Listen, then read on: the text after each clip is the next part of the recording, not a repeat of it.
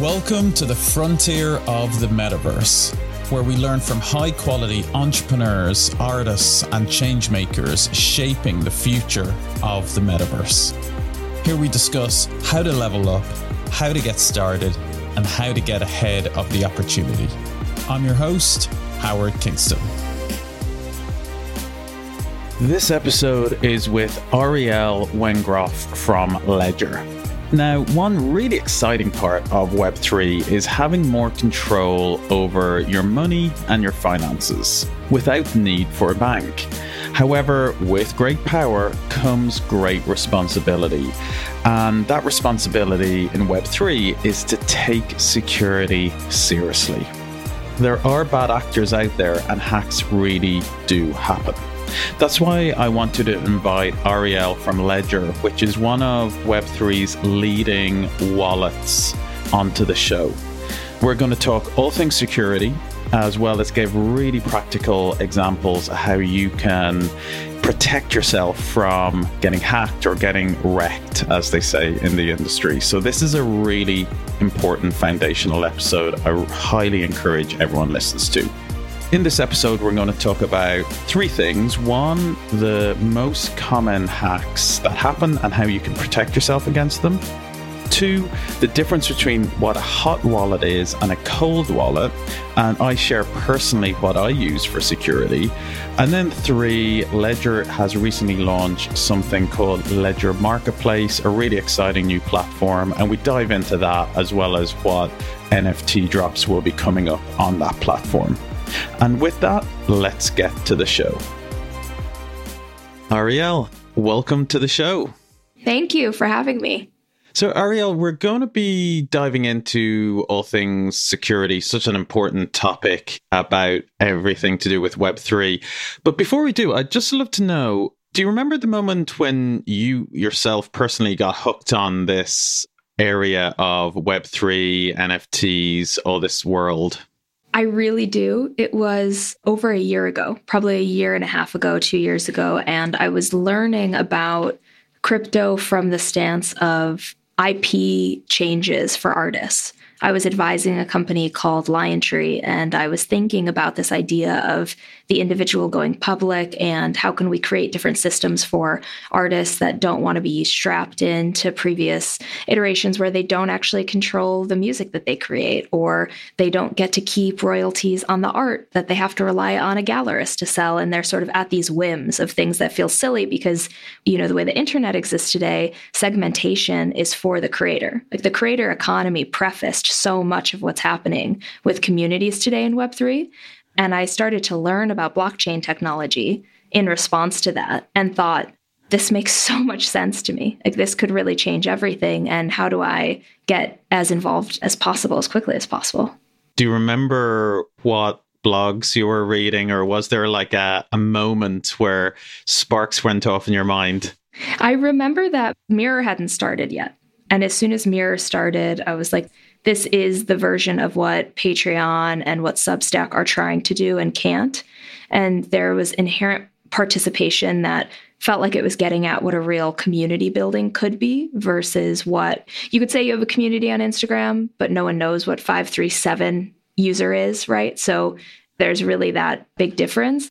But it was actually a call I had with other media CEOs where I heard them talking. And I remember saying on the call, listen, I'm new to this but I'm going to be the weirdo on the call that just says, What's the most radical thing that we could try to do here?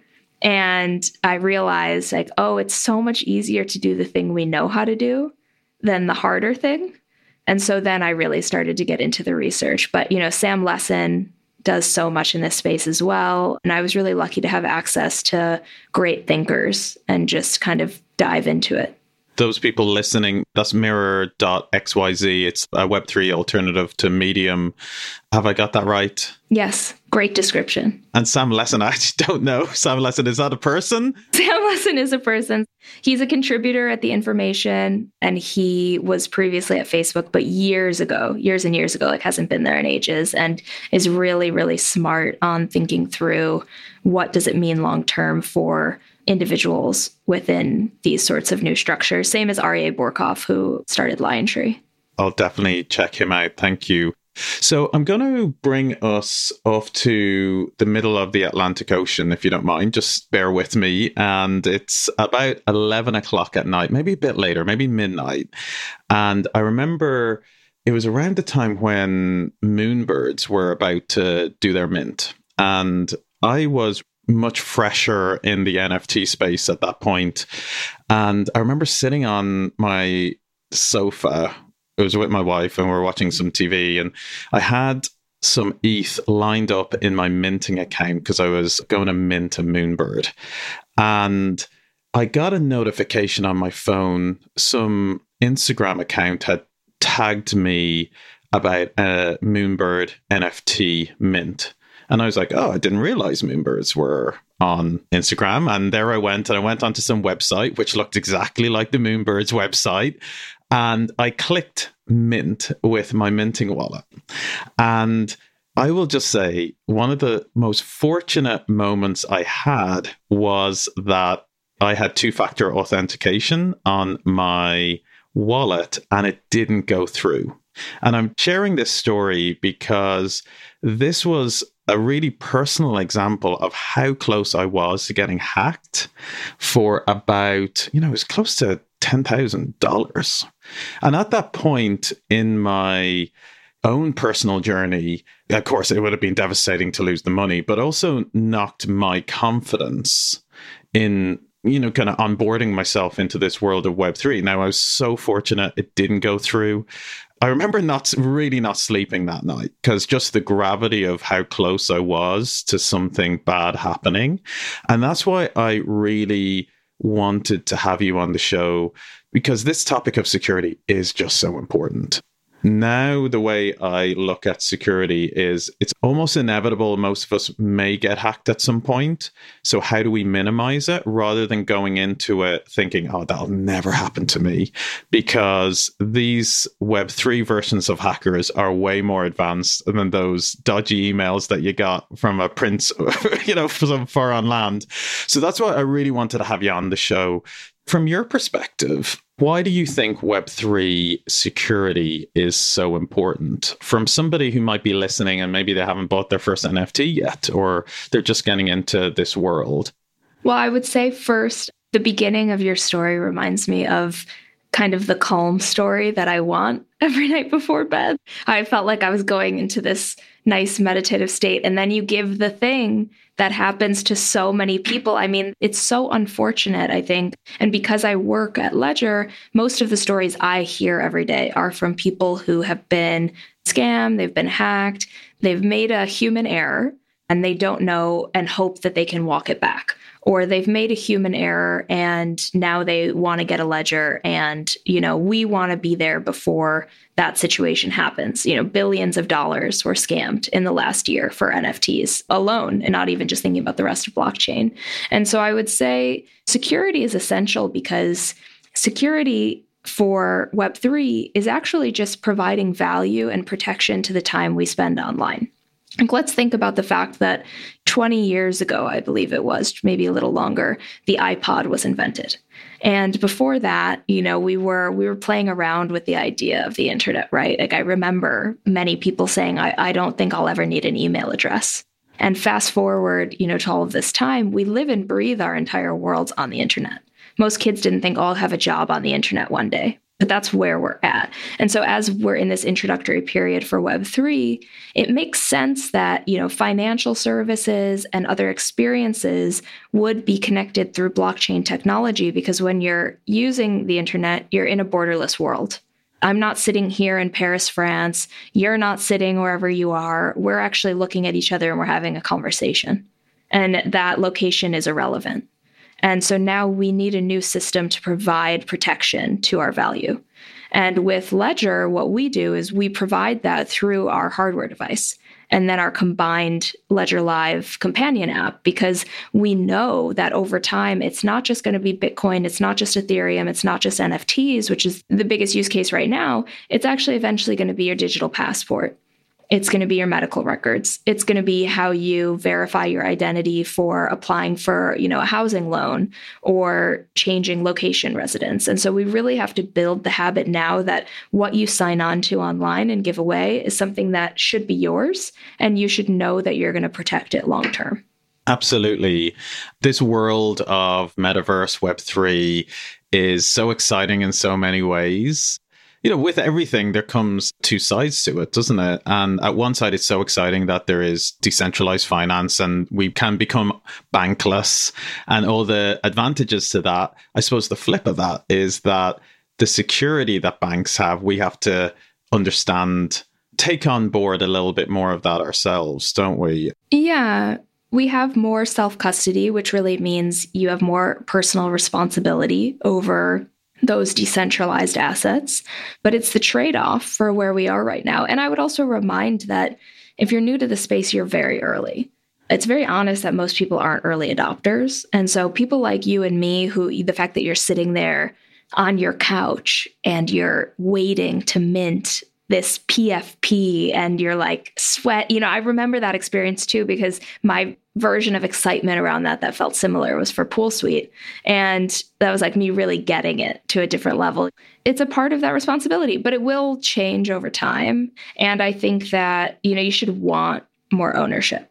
I would say a progression is, you know, five years ago, a lot of people that were in the space thought it should be hard to have self custody because you should really understand the friction of personal responsibility. And I would say now, no, it should be much easier to use. We should be welcoming more people in. But, you know, you do have to understand there's no takebacks right now. So that's why the security is also more important because, to your point, it's very easy to make a website that looks just like the real one. And you have to pay better attention because if you lose all your money, you will not be able to get it back. Absolutely. I really want this episode to be as practical as possible for people who's trying to avoid getting wrecked, as we say. What are some of the most commonly seen hacks or ways people get wrecked at the moment from your experience? And I'm sure you've seen them all. I would say the simplest way to get wrecked is really actually to just have a software wallet. And what I mean by that, if you are newer to the space and you are less familiar with the terminology, is if you just have a software wallet like MetaMask or Phantom or Temple and you don't have a hardware wallet like a Ledger, and you know, I say Ledger, but the truth is, if I didn't work for Ledger, I'd still say Ledger because it's the only thing that can't be hacked in the world. But basically, it makes it so that your private key, which is your recovery phrase, it's your 24 words, is stored somewhere within your operating system. It's never actually held offline. And the truth is is your operating system is vulnerable. Working here, you learn a lot about security. And something that you should bear in mind is anything that you ever copy and paste to put somewhere else, maybe your notes, you should assume that that's public information. Like it's really not hard to get access to that. And so if you have a software wallet and you're going to do a mint, and you don't have clear signing authentication, which means that you're not seeing what you sign on a device. You might be seeing a hash. Basically, you're at a greater risk. And I know that that got a little bit technical, but in practical terms, what that means is that when you're minting something on your browser, so if you're on Chrome or Safari, whatever, a little box is going to pop up if you're using MetaMask, for example, and you're clicking to confirm your signature.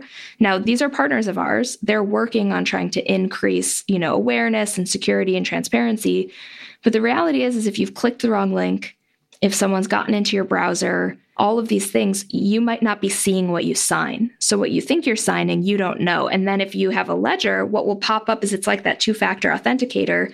It'll actually have the information of where it's going. And if that doesn't match where it's supposed to, you get a second chance, essentially, to recoup. Because the truth is, in all of these things, we're just mitigating against human error.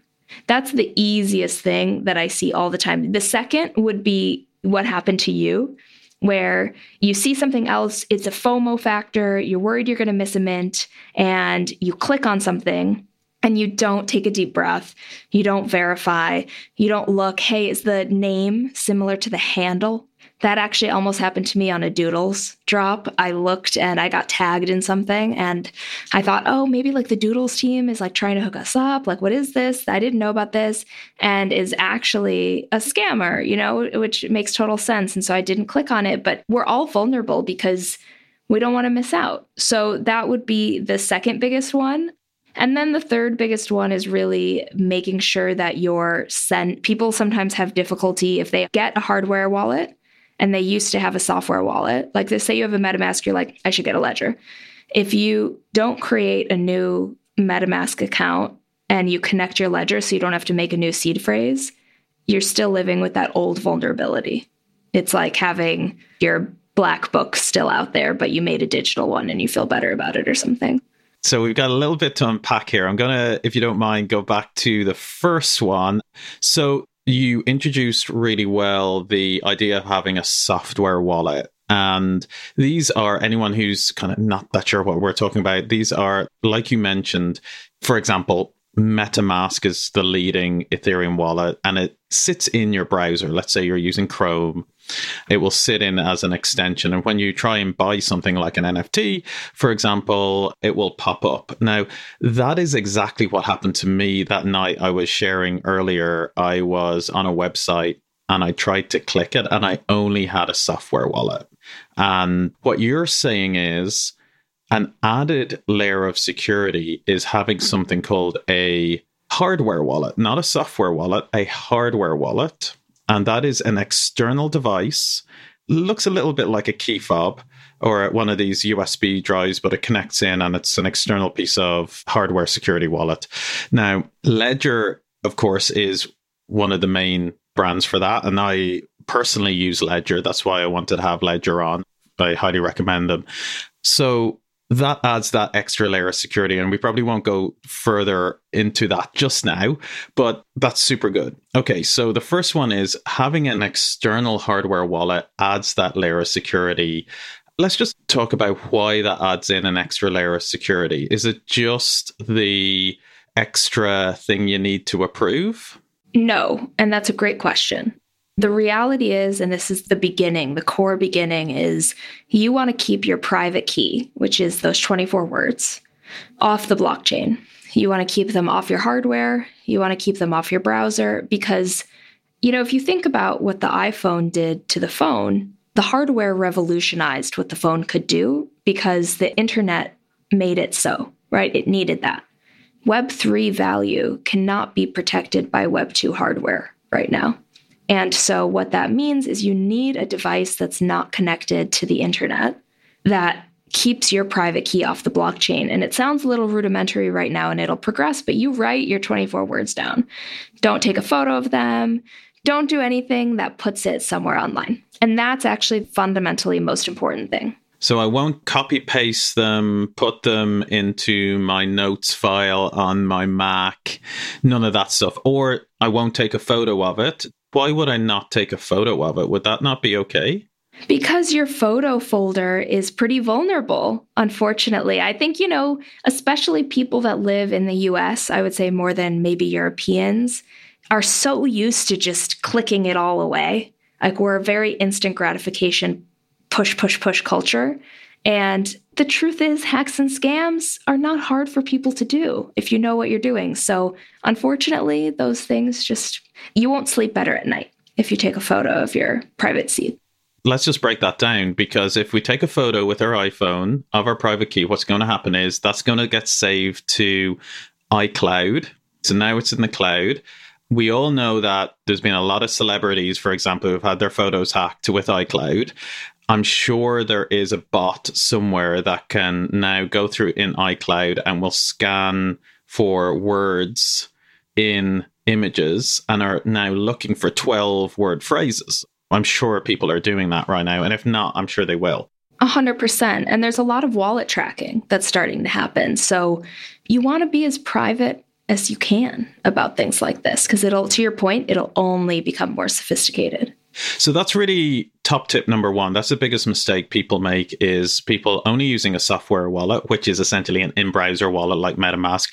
You really, really need and have to have a hardware wallet. And I must just echo that when I'm in the space and you know you hear these terrible stories of people getting hacked, most of the time they did not have a ledger wallet. So that's definitely one way that you can avoid a lot. So that's one strong recommendation to everyone listening. Get a hardware wallet. There's a few brands out there. I personally use Ledger and I definitely recommend it. So the second one you were saying there was similar to my story at the start was seeing a bogus website. And this is what's called phishing, P H I S I N G. I would just really strongly say to everybody, you will not believe the lengths of where the scammers are going these days. Like they create an incredible website which mimics a real project's website perfectly. And in the case that I gave of Moonbirds, a very famous NFT project, they created a Instagram account, had all pictures which were of the founders of the project and they even bought i think they had like 70,000 followers so naturally you look at oh this must be the real thing but it wasn't how does someone protect against that what are some of the things you would suggest if someone's not sure? Go, oh, is this the real site?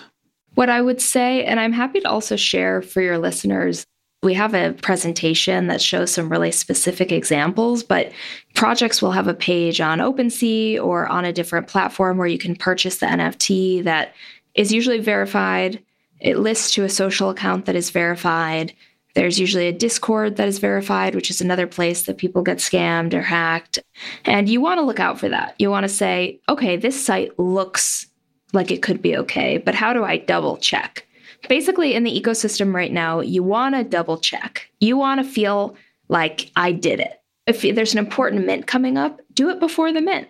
You know, if you're really worried about FOMO, it's going to take you five minutes to remember to do that. And I also think the buddy system is a really good prevention tool. Like the beauty of the Web3 space right now is that we all have friends that are learning with us. And there's no harm in saying, hey, is this the right link? Hey, have you guys tried this? Are you ready? Is this cool? Like, I don't want to mess up here because one person who gets hacked or scammed hurts the whole community. So there is a really nice collective prevention towards solving these challenges together.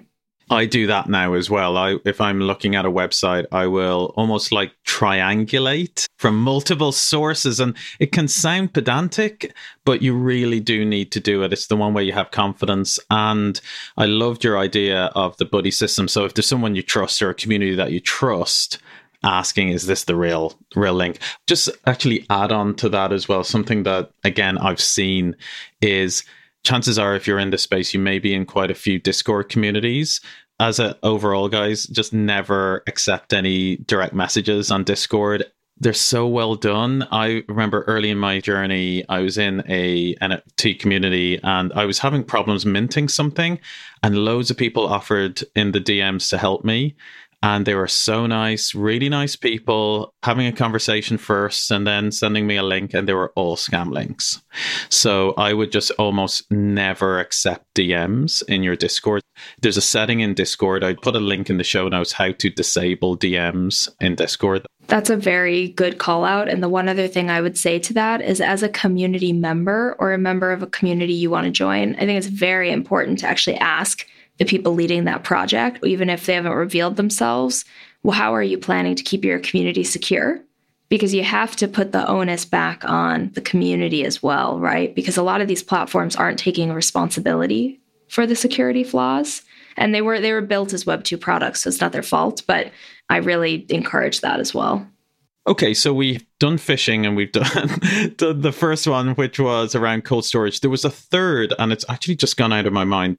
I would say that one thing to be aware of is I mean, A, we kind of touched on it with everything that you can get on other platforms from hacking and scamming. But I think one thing that's really important is so Ledger has a trusted display. And that's what I talk about when I talk about clear signing. And the reason for that is because if you can't see what you're signing, if you don't have that ability, then it's impossible to know if you're actually sending to the right place. And there are actually t- ways, you know, addresses can be quite long, but there are a few things that usually always match up that you can just look out for to make sure that it's being sent to the correct address. Because the thing, too, is no one wants to be a security expert. No one actually wants to have to spend so much time on this. And, you know, we don't want that either for people, but it's just the reality of right now. So there's shortcuts that we can kind of provide afterwards. But just the biggest thing would be really keep your private key off of the blockchain and your hardware device. One question I typically get when it comes to security or do I need a hardware wallet is I remember speaking to a friend recently and they were like, oh, listen, Coinbase is so secure. I trust Coinbase, having all my money in. This is now a centralized exchange, moving away from something like a wallet. I would prefer to have all my money in something like Coinbase. And I do remember this exact person even showing me that they had all their passwords stored on their phone. But anyway, that's a different story. But uh, what's your thoughts on that? If you're speaking to someone and someone said, well, actually, you know what? I trust a centralized exchange like Coinbase more than myself, keeping it in a ledger, what would you say to that? A huge part of our messaging actually is the notion of trusting yourself, right? Like you should trust yourself because we've got your back. If you're a Coinbase user or you're interested in an exchange, to your point, that is centralized, you just made a new bank account and good for you. If that's something that you feel more comfortable with, you're probably okay for now. We know on the back end that some of these exchanges don't always have the best protocols in place to protect for you. And I actually think the bigger question would be do you want to have full access over your funds? If you want to move something and our system is down, or something's up but it might go down and you can't get access, you don't actually own that money, right? Like a bank actually makes it so that they're holding for you, they're trading it, they're using it, and then you get access to certain things sometimes, and there might be limits imposed, etc. That's the same thing with a custodied exchange like Coinbase and others. And long term, that's just not a Web3 tool. It'll help onboard a lot of people, but it's not a Web3 tool. And I do think it's also easier to start with a hardware wallet where you don't feel like you have to go backwards. But, you know, for some people, that's better for them. And it's not our job to convince people why they should be charted on a new path just yet. There's enough people out there who are excited within this space that we just want to keep secure. And then as adoption gets easier, we know that they will come to us over time if we continue to make an amazing product that protects them. That's a really good point. And what I would say, I'll just add on to that, to people who may be keeping their money in a centralized exchange like Coinbase, well, you know, there's a lot of people that had money in a centralized exchange like Celsius not so long ago, and they found it hard to get money out of that, unfortunately. Whereas that would not be the case with your ledger. I think it's really important. Like, this is the difference between their security, which we touched on before, and then there's self custody. And most people don't understand with things like Voyager and Celsius and others, or even what's going on for some things with Coinbase, that they don't actually control their coins. And there's a saying in Web3 not your keys, not your coins. People haven't always made that discernment to your exact point. Yes, exactly. Up until this point, we've been talking about some potential ways you can get wrecked, some things you need to know about. And some people might be listening to this and going, hey, this is freak me out. This is scary. It sounds like the Wild West. That's been a little bit intentional because I think it's really important that people take this seriously. To the point, my story that I gave right at the start, like that was the wake up call for me. It was like, right, I can't mess around with this stuff. So if you're in this world or curious about it, please do take this stuff seriously. But now to flip it, and what you were saying about empowering people to be self sovereign, once you learn how to use your ledger and have your own hardware, it's actually so empowering. You have full control over everything. And I would just really strongly recommend to everyone if you are interested in getting involved in Web3 and really learning about decentralized and being able to have full self sovereignty I really recommend everyone look at it because it is very empowering. Okay, so we've talked about some of the most common mistakes. Do you mind if we maybe move things up a gear to talk about things about if you wanted to be a bit more advanced or bring things to the next level of security? Let's say now you're not a beginner and you have a bit of a collection that you really would not want to be gone by clicking on the wrong button. What are some of the ways, if you really wanted to be very watertight, what are some of the things? Uh, one or two things I might just lead with are I've heard some people have separate computers just for transacting with, and then some people have multiple ledgers. Would you mind just if we kind of talked about one of those two things? Absolutely. So I'll start actually with the second one. Minting happens at many different times of day, hours. People travel, they bring their ledgers with them now. That's what we encourage. And sometimes we get questions of, well, what happens if someone came up to me and said, give me your hardware wallet right now? Our response is to give it to them. It's the same thing as someone asking for your physical wallet on the street. And there's actually an advanced setting on a ledger device where you can create a fake PIN code. It shows a small, very small amount on your device. And so you can enable that so that if you put that PIN code in, because if someone said, let me have it, and let me have your PIN code, you could do that so that you're still protecting your funds. So there's one thing like that to be aware of. Do you mind me asking, just sorry to interrupt, has that actually ever happened? Have people been held up to get their ledger devices? I've never heard of it. I've never heard of that happening. I believe that for individuals who have that much wealth or have amassed a collection where they're that concerned, they're probably thinking about things like that generally. I would say if you want to be extra cautious, you could take your seed phrase and you could split it up into two or three cards and places. So don't keep it in your house. Don't make it so that your partner or family members know what it is so that they are vulnerable to it. Definitely, we know folks that have a separate computer and all they use that computer for is for minting or for managing their ledger and they have Ledger Live on that. There's kind of varying degrees. I've heard some people do that, and I must say, I am intending to move to that. The reason of having the separate computer is in your day to day world, you never know what websites you're on. Like, I'm a football fan. Sometimes I'm on a website trying to watch a live stream, and you don't know what's coming onto your browser. And that then, when you're opening up your wallets and it has potentially quite a lot of money in this wallet, you know, you just don't want those things to be connected.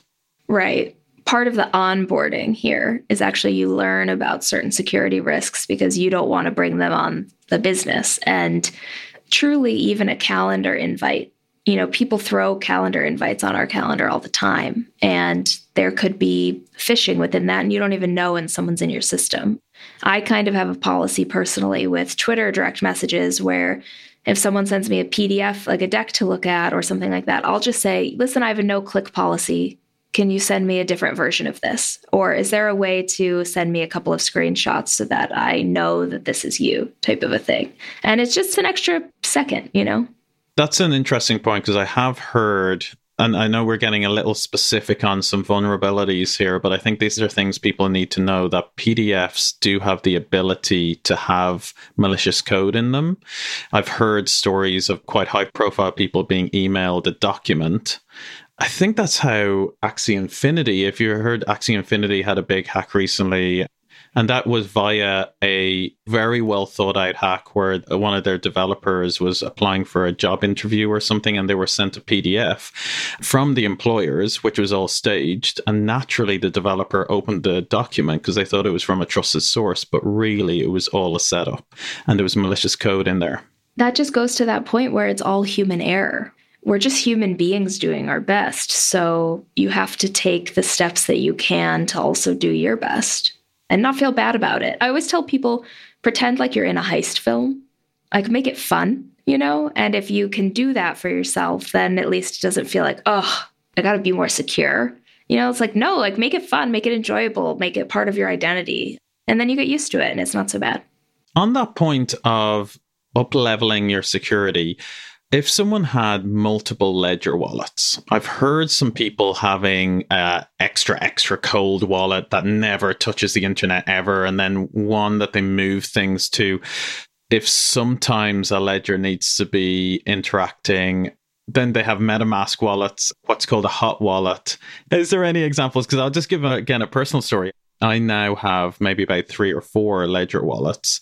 I actively use one. Being in various projects, I've been gifted multiple Ledger wallets.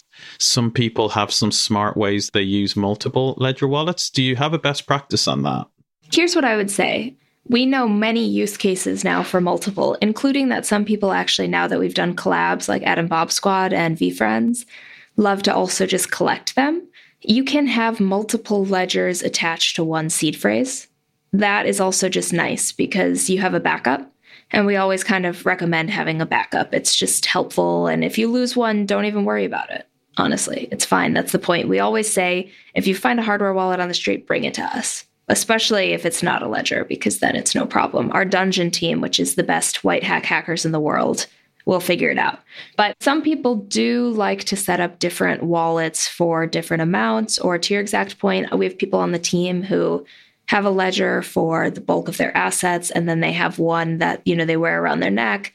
It's a much smaller bag. It's so that they can do quick mints.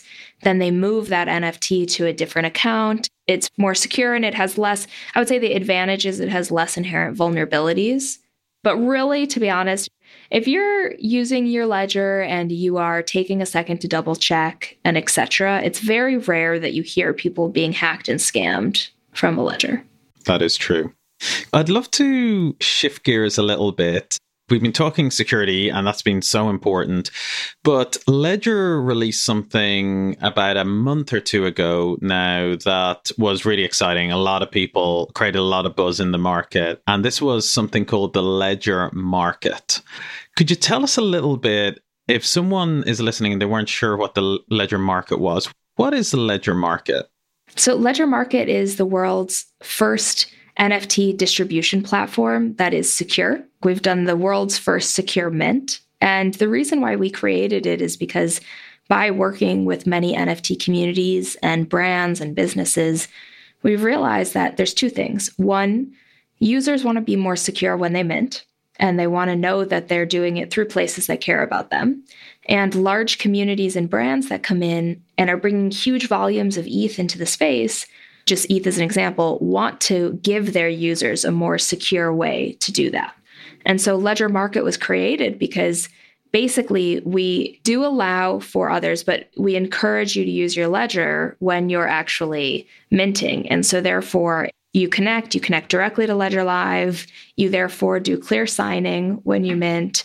And also, you know, we have the Ledger Genesis Pass, which to your point, we had 10,000 sell out in less than 24 hours, which we were very excited about. It comes with a custom black on black nano, which will be released soon. And then we have our first drop actually happening today, which is Brick. That's very exciting. It's really huge for us. And then, you know, more coming. There will be about one every month. And we're a very URL bridges IRL business. And so the projects that we work with will absolutely represent that as well.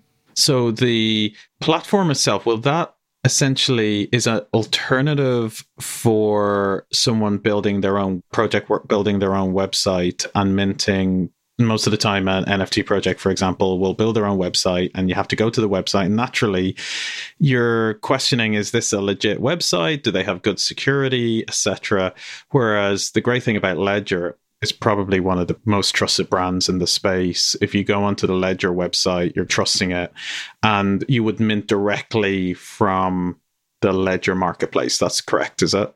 Correct. Yeah, exactly. You do your first sale there for the brand, and the site is built within the market website.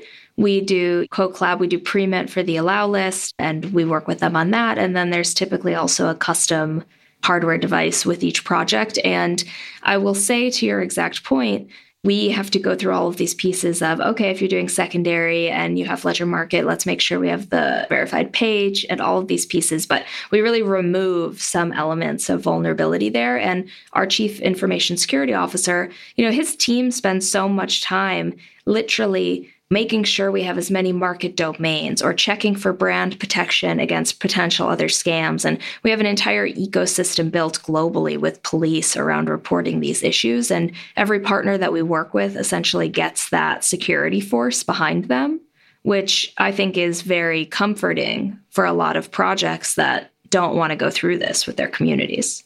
And you mentioned there was a you wouldn't call it a PFP, but what is the word for the access pass? Genesis Pass. Genesis Pass, yes. And I picked up two Genesis passes when they went for a sale. I was very excited. They sold out within a day. Now they can be picked up on a secondary like OpenSea. If someone bought one of these, what extra benefits does the Genesis Pass give a holder? A few. So, a Genesis Pass holder, first of all, we already dropped a POAP for those who had it at a certain time right after the mint, and that will have rewards later on.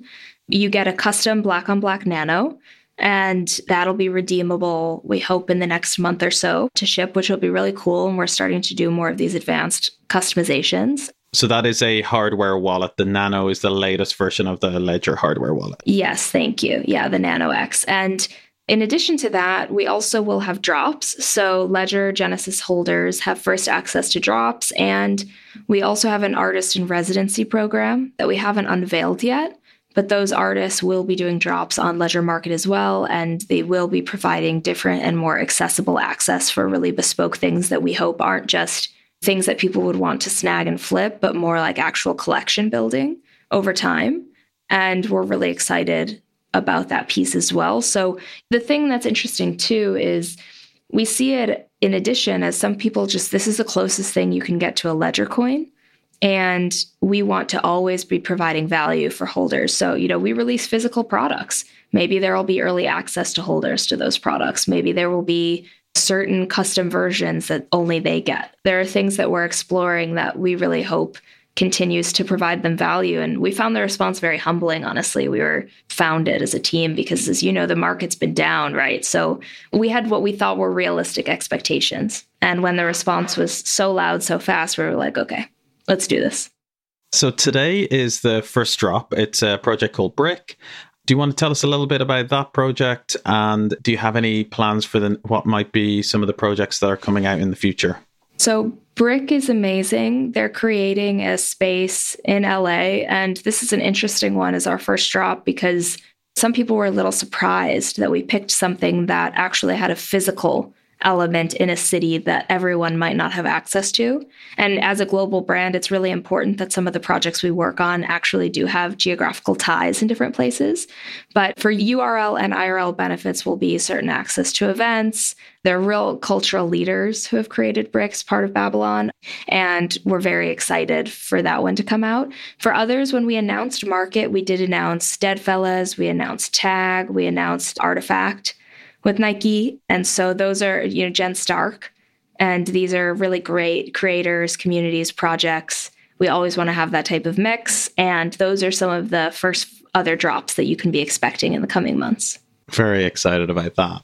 I'd love to just shift gears a little bit and ask about you personally as a Web3 leader and someone who's been in this space and really pushing the boundaries how do you keep on top of everything from a point of view of new news? Is there any, for example, certain podcasts you listen to or books you found were very useful when you were learning, or maybe email newsletters? Any uh, tools that you find useful? First of all, I never actually fully feel like I'm on top of everything because it changes so quickly. But I love Chris Cantino and Jamie um, for CPG, Club CPG. I'm a Genesis member and I'm also a pop holder. And that was really school for me a lot, honestly. Andrew Steinwold has another group that I'm a part of. I'm really lucky to be able to reach out to friends like Keith at Time and others where I'll be like, what do you think about this? What's going on? And we're constantly kind of prompting each other you know, Sam at Coindesk. And it's been really helpful for me because I feel like I'm in these trusted spaces where I can say, well, I find this piece interesting, but I'm struggling to actually get excited about X, right? And I would say on the podcast side, I mean, I'm really glad that this podcast now exists as well. I do really like Bankless. I think it's super helpful. I'm also always pushing myself to understand communities that I'm not in every single day. So I love Dan Held. I love Peter McCormack's What Bitcoin Did because I'm not as much of a Bitcoin person, but I really appreciate understanding more about that perspective. And Ledger is very platform agnostic in terms of the chain. So it's important for me in the role that I have to continue to push myself. And then I would say mirror fan. But I would always say I go into spaces that make you feel less comfortable and challenge them. And I'm a BFF founding member. And my BFF has done so much work around educating community members. They have a newsletter that they just launched recently. So there's always good new ways to continue to educate yourself. Thank you for sharing. There was one project after CPG Pop. You mentioned one from Andrew. Yeah, I would just say take the friends that you're friends with and start a group chat with them and use that group chat as a safe space to throw links, to ask questions. Just continue to be a curious person. That's a great idea. And you mentioned one or two projects that you're involved with. My bff genesis pop. I'll link these all up in the show notes. Is there any other projects that you enjoy collecting or you're very excited about personally? Yes absolutely. World of women boss beauties. I love women rise. I love bff as was said i also am a huge Deadfellaz fan I think that Betty, Horde Mother, is incredible. Bomb Squad. I really appreciate communities that hold up culture and tech at the same time. I think that G Money's drop recently was super smart. For people who don't know, he dropped an NFT that you could get. And that question is you can either keep the NFT or you can redeem clothing for it. And I love this. I think it's a beautiful prompt of IRL meets URL and an innovation around fashion and luxury that we're not seeing from other projects. And so I'm curious about A, projects that I believe in their mission and values. Am I curious long term about their roadmap? Do I think that they are challenging the space in a way that makes me excited? And how are they also thinking about a global approach? Because I want to meet people that there was a recent Gen Z study that came out that I thought was so interesting and makes sense that young people today have much more likeness with their age than the location that they grew up in, which, you know, might not be the case for previous generation. And I want my NFT communities to reflect that as well. Did you pick up one of the G Money fashion drops? No, I tried and I missed it and I'm so annoyed about it. Did you? Yeah, I picked one up. I thought the dynamics was really interesting, and then having to choose what size. So, uh, you know, as you're explaining, it's linked to a T-shirt that you get as well as the NFT, and then it was really interesting trying to choose which one of the sizes. You choose the size that you're going to wear if it's a T-shirt, or there was some images you kind of think are going to have lower supply, less people are going to buy, and then the, probably the NFT will be worth more money in the future because it was done by a very famous photographer in the space called Justin Aversano. It was interesting. Yeah, I thought he did it really well. I will also say Bright Moments sticker on my bottle. We're a big Bright Moments partner. They do live minting in different cities around the world. Their next one's Mexico City in November. And I really encourage folks to check them out. I minted my London Bright Moments and I got myself a London Ledger. There you go. Yeah. It's a super cool experience. We Really recommend it. And yeah, the next one is in Mexico. Would love to get down to it if I can. So, as I moved the conversation towards a close, because I want to be respectful to your time, one question I love to ask everyone is in this world of Web3, which is always on, super fast pace, it can be a challenge to keep on top of your mental health, I find, because I know I have this very good routine and then it can easily get eroded by going, oh, you know, it's a Sunday. Normally I'm digital detox, but that drop might be happening and I don't want to miss out. Do you have any routines or habits that you find helps you keep your mental health in good check in this wonderful world of Web3? It's a great question, and I think it's super important. I definitely had a period where I would go to sleep and wake up reading Telegram text messages and being like, ah, especially on a Euro time zone, like, what did I miss? Definitely. And it's not sustainable, to your point. I use Calm. I'm a meditation fan. I'm a also a fan of strength training for the point of deep breathing. I find if I'm remembering to breathe, then I'm going to probably be okay. Is that with some weights in a gym, for example? Yeah, Joe Holder has a great program. He's a friend of mine, but he has a great program in the Nike app that I wholeheartedly recommend. Then I would say, honestly, you got to embrace a little JOMO. What's JOMO? You got to have joy of missing out. You got to decide okay, there's a couple of mints maybe I really care about. I'm going to be really aware of that. And if I put the phone down and I'm present, I'm going to bring something back that will be just as interesting. And I'm living my life, and that's just as interesting. You know, just we were talking about vacation before this, and you know, I sort of looked, but not really. And and I think that's healthy. We have people on the team where you go on a trip and you intentionally don't bring your ledger, and that's your detox because you can't complete a transaction without it. And then it's liberating. So you just have to check in with yourself. JOMO, joy of missing out. I love that. I think we all need a bit of that for sure.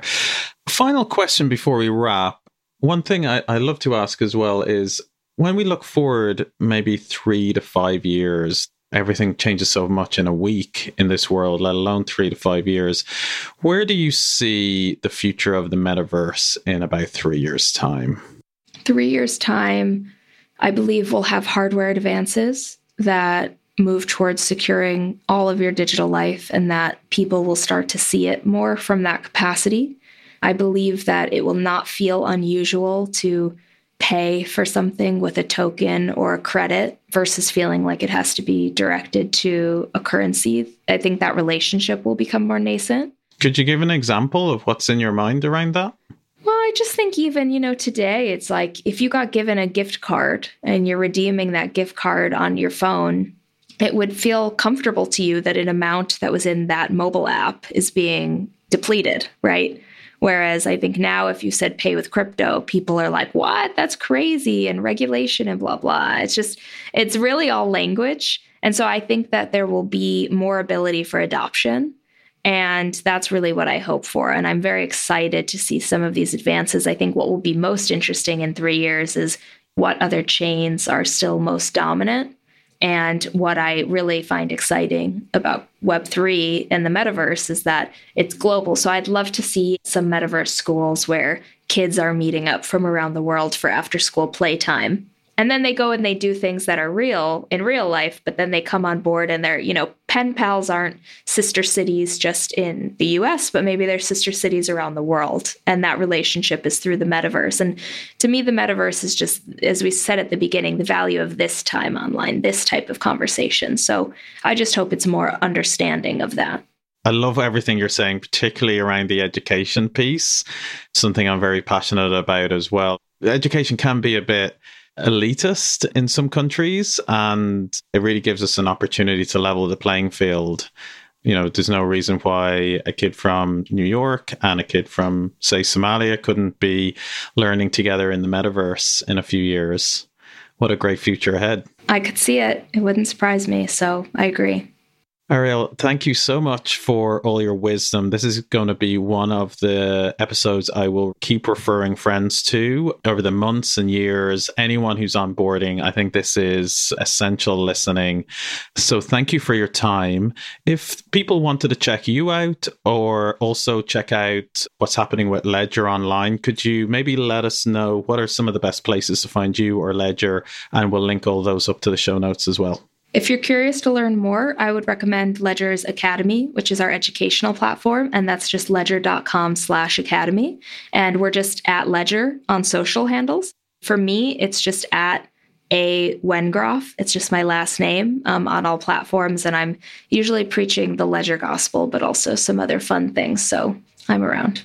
Thanks again so much. Really appreciate it. Thank you. It was a pleasure. So I appreciate it. All right, that's it for this episode. Want to thank you for listening. If you want to get the links and the show notes, just head on over to our website, frontierofthemetaverse.com.